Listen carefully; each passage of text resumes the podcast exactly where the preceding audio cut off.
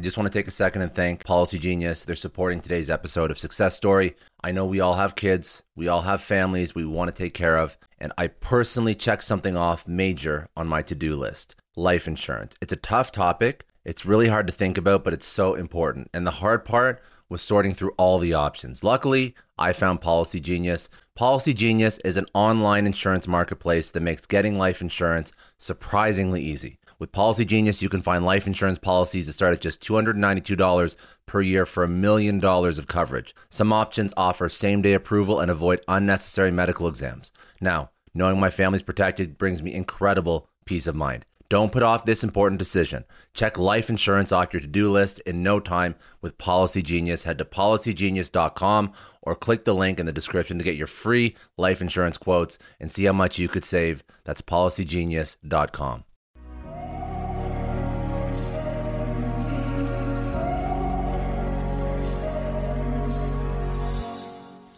Hi, it's Scott here.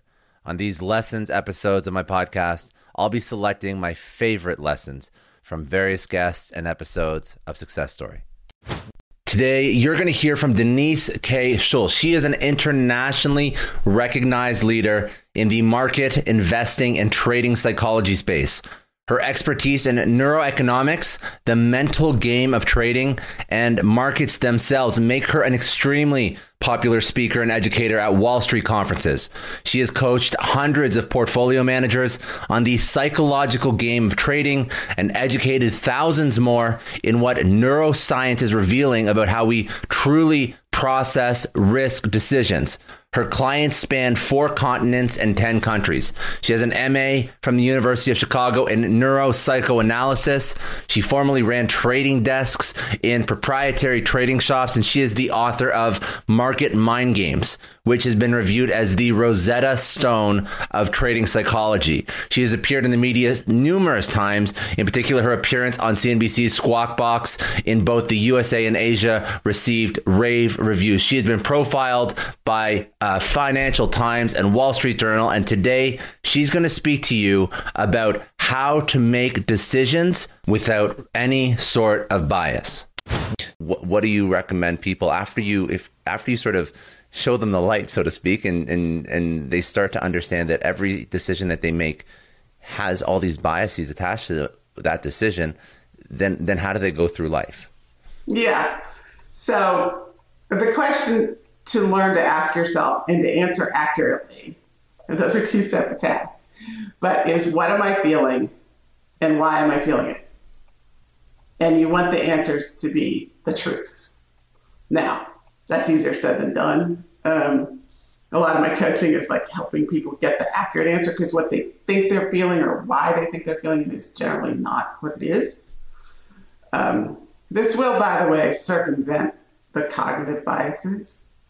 Mm-hmm. So, a thing in the behavioral finance, cognitive bias, you know, confirmation bias, recency bias, literature is well, yeah, your human brain is biased and there's nothing you can do about it, you know, and you're stuck with that. It's not true. um, it's based on the wrong model of the brain. It's based, I mean, it's called behavioral finance or cognitive behavior because it's like thinking and doing, you know, thinking and behaving. You know, like the juice is in the feeling. So the cognitive behavior world doesn't get that. So, like confirmation bias, when you see the thing you want to see well, everyone talks about how difficult it is to you know, circumvent that or to avert it. Well, all you have to do is like realize like what's that feeling, and what that feeling is usually like if you and this happens all the time with hedge fund managers. I mean, I had a relatively new client yesterday talking about like he went to his investment committee and he stated like his viewpoint, and he's in commodities, you know. And so this is my viewpoint of how commodities are going to play out. And then he said, you know, if he starts to look like he's wrong, you know, he doesn't really want to go back to the investment committee and say, you know, on second thought, never mind, I was wrong. Because why? Because it's embarrassing.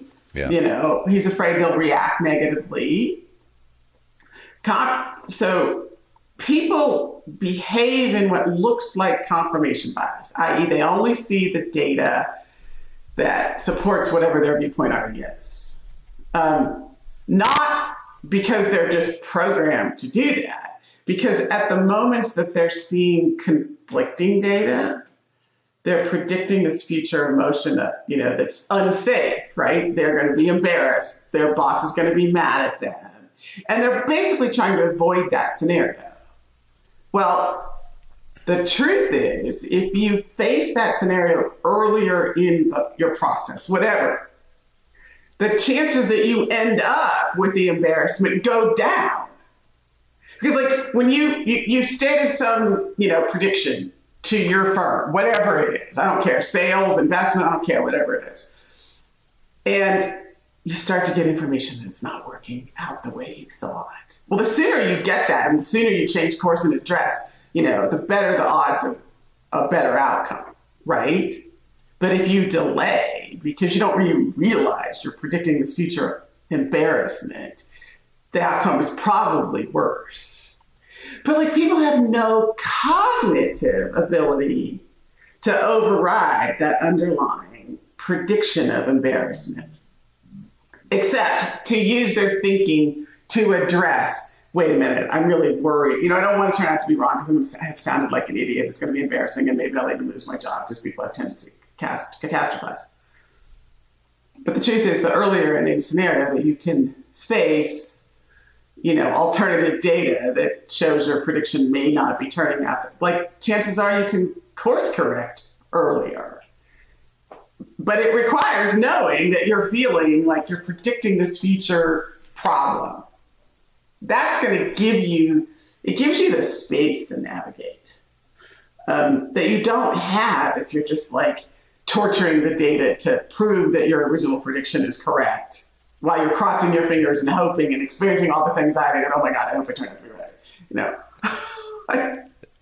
well, I, it, when you say, when you, when you lay it out, it actually makes a lot of sense, but you, I guess, so the issue that we're sort of uncovering is a little bit of, like you mentioned, like we have biases, but after a certain point, there's ego involved. There, like there, you just don't want to be embarrassed. So when, when you speak to people that operate at this level, the things that are fears are they valid fears? Like, I, in my opinion, they would be valid fears. Like, if I make a sales prediction and it's totally off, at any point when I bring that up with my board, it, it, they're probably going to have some level of um, there's going to be some thought like as to whether or not I'm competent. That's a, yeah, that's something that I right, feel right. happens. like, like, like, right, like if, if you walk scenario, it's like completely logical, right? Like, so this is the thing. Like an emotion, particularly like fear, has a totally bad rap, right? Mm-hmm. Like you're not supposed to feel fear, feel fear or give in to fear or whatever. And, and like, it's not true. Like, if it weren't for fear there's a lot of accomplishments we all have that we wouldn't have accomplished. Like, who would really graduate from college if it weren't for fear?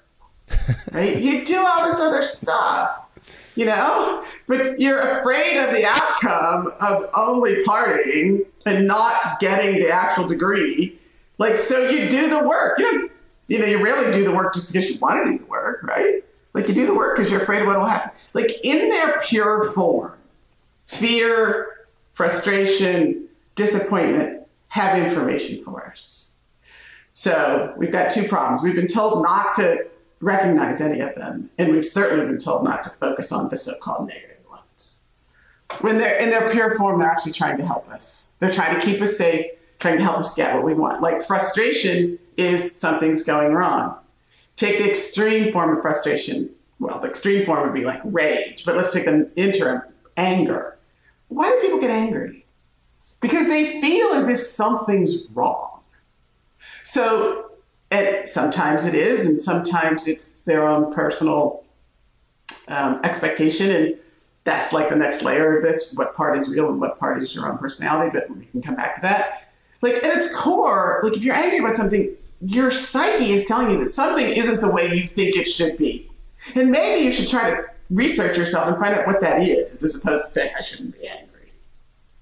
Because what the research actually shows is you suppress those emotions, particularly the negative ones, the voice in your psyche gets louder. So they become more disruptive, not less disruptive. And, and research actually shows this if you suppress it.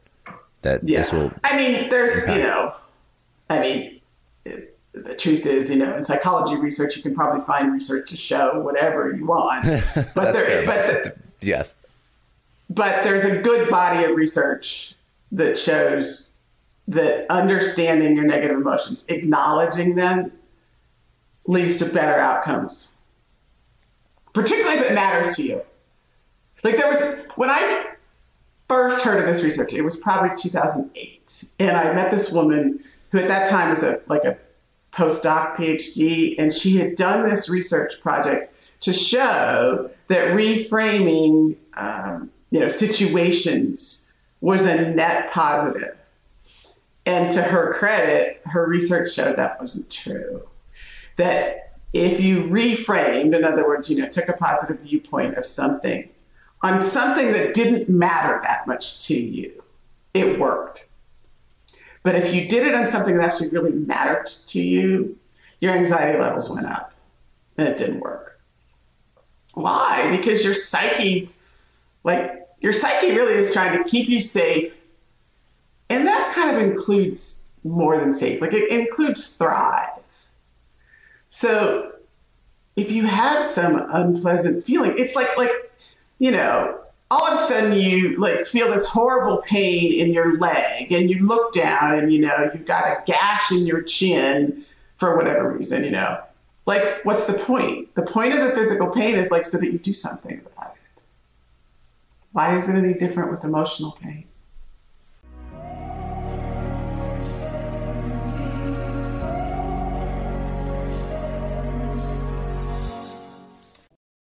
I know a lot of entrepreneurs listen to this show, and NetSuite has been a huge supporter for entrepreneurs, for business owners, because there's one thing that we all know business is about making money and it's about your bottom line. And the less you spend on the nuts and bolts of running your business, the more profits you keep. But these days, everything is costing more supplies, people, shipping. It squeezes your margins, and I've been there, juggling multiple systems for finance, inventory, you name it each with its own costs and its own set of headaches. That's why I made the switch to NetSuite by Oracle. It's changed our company. Think about it. NetSuite is one of the top financial systems out there. It puts your whole business on one platform accounting, finance, the works, one data source for everyone. There's no more mismatched info. And because it's in the cloud, it slashes your IT costs. No more servers, no more updates. Just access NetSuite from anywhere. With one integrated suite, your overhead drops big time. And here's the real win efficiency. Everything's connected in NetSuite. Costs are ridiculous lately. Find a proven way to reduce your expenses and get better performance out of your team. It's a no brainer, and that's what NetSuite offers. Over 37,000 companies have figured this out already. You have to join them. Right now, through to April 15th, NetSuite's got an incredible, flexible financing plan. Check it out and see the savings yourself at netsuite.com slash Scott Clary. That's netsuite.com slash Scott Clary. I don't know about you, but the idea of being harassed, scammed, or even worse, all because somebody found my personal information online, that's terrifying. Our political opinions, our addresses, even stuff about our families, it's out there for anyone to grab. And did you know that data brokers are allowed to sell information on over 98% of Americans? It's scary stuff. That's why I've partnered with Delete Me. I personally use Delete Me. They're a big friend of the podcast because I put myself out there online. So safety is a huge concern. It's really scary how easy it is to find someone's details and information, but Delete Me creates a layer of protection that we all need. You tell Delete Me what you want gone, and they make it disappear from those sketchy data broker sites. And Delete Me doesn't stop. They constantly monitor the web to keep your information off those lists. It's like having a privacy watchdog that never sleeps. You need to take control of your data and keep your private life private by signing up for Delete Me. They're giving a special discount for all Success Story podcast listeners. Get 20% off your Delete Me plan when you go to joindeleteme.com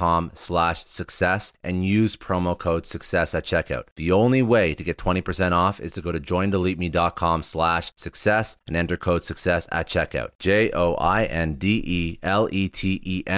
dot com slash success. Hey everyone, I just want to take a second and thank the sponsor of today's episode, Heaven Hill Bottled in Bond Bourbon.